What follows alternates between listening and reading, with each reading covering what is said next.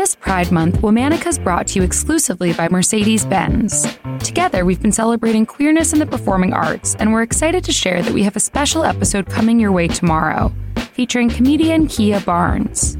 From her lips to your ears, hear Kia share her own journey as an LGBTQIA advocate and queer culture curator. Tune in tomorrow for this special episode brought to you by Mercedes Benz. Hello.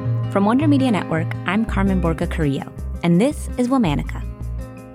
June is Pride Month, and to celebrate, we're highlighting queer stars of the stage and screen. They're women who expanded the norms of gender and sexuality in the limelight and behind the scenes.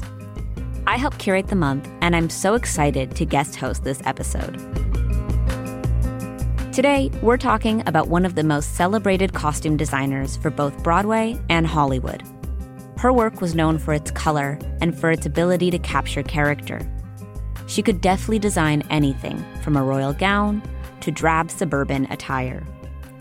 Let's meet Irene Sharaff. Irene was born in Boston in 1910. She started her design career studying art, first at the New York School of Fine and Applied Arts, and then the Art Students League in New York City. She also studied in Paris at the Grande Chaumière Art School. Irene once said, Color has always been important to me. I dream in color more often than in black and white. People and situations are symbolized for me by colors. Numerals and words have color. And indeed, color would become a huge part of her work and her life. Irene worked as a fashion illustrator for magazines like Vogue and Harper's Bazaar. Then, in 1928, her art got more tangible. She became an apprentice under designer Aline Bernstein at the Civic Repertory Theater Company in New York. Irene worked with Aline for many years, designing sets and costumes for more than a dozen plays, until the stock market crashed. The 1930s brought tough times to Broadway, so Irene went back to France, where she studied haute couture. Eventually, the theater brought her back to New York she made a big splash with her scenic and costume design for a production of Alice in Wonderland in 1932. This success led to designing costumes for Broadway throughout the 1930s and 40s. Irene was not content with just one mode of performance. She designed for ballets and worked seamlessly between Broadway and Hollywood productions. For The King and I and West Side Story, Irene designed the costumes for both the film and theatrical productions. On set and in studios, Irene was a presence.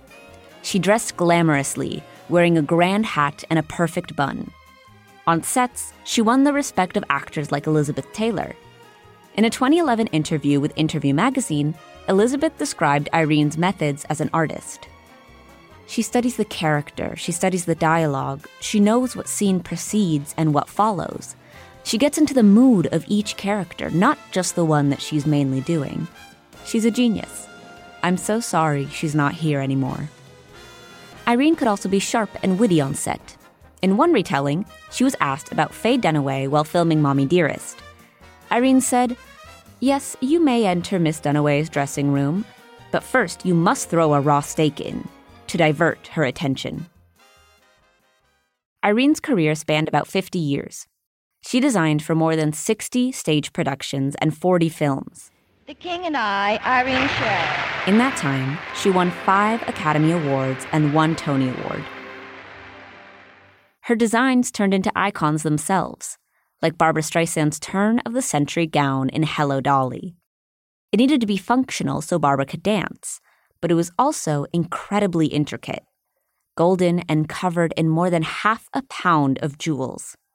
Even the thread was made of pure gold. Irene kept her personal life private, but she did have a close relationship with another woman, Mai Mai Sze, who was an artist and advocate.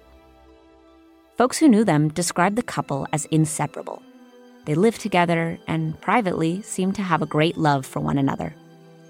Mai Mai Sze died in 1992. Irene lived for just 11 months longer. Irene died in 1993 in New York. She was 83 years old. Following Irene's death, the Theatre Development Fund created the Irene Sharaff Awards to honor her contributions to the art of costume design.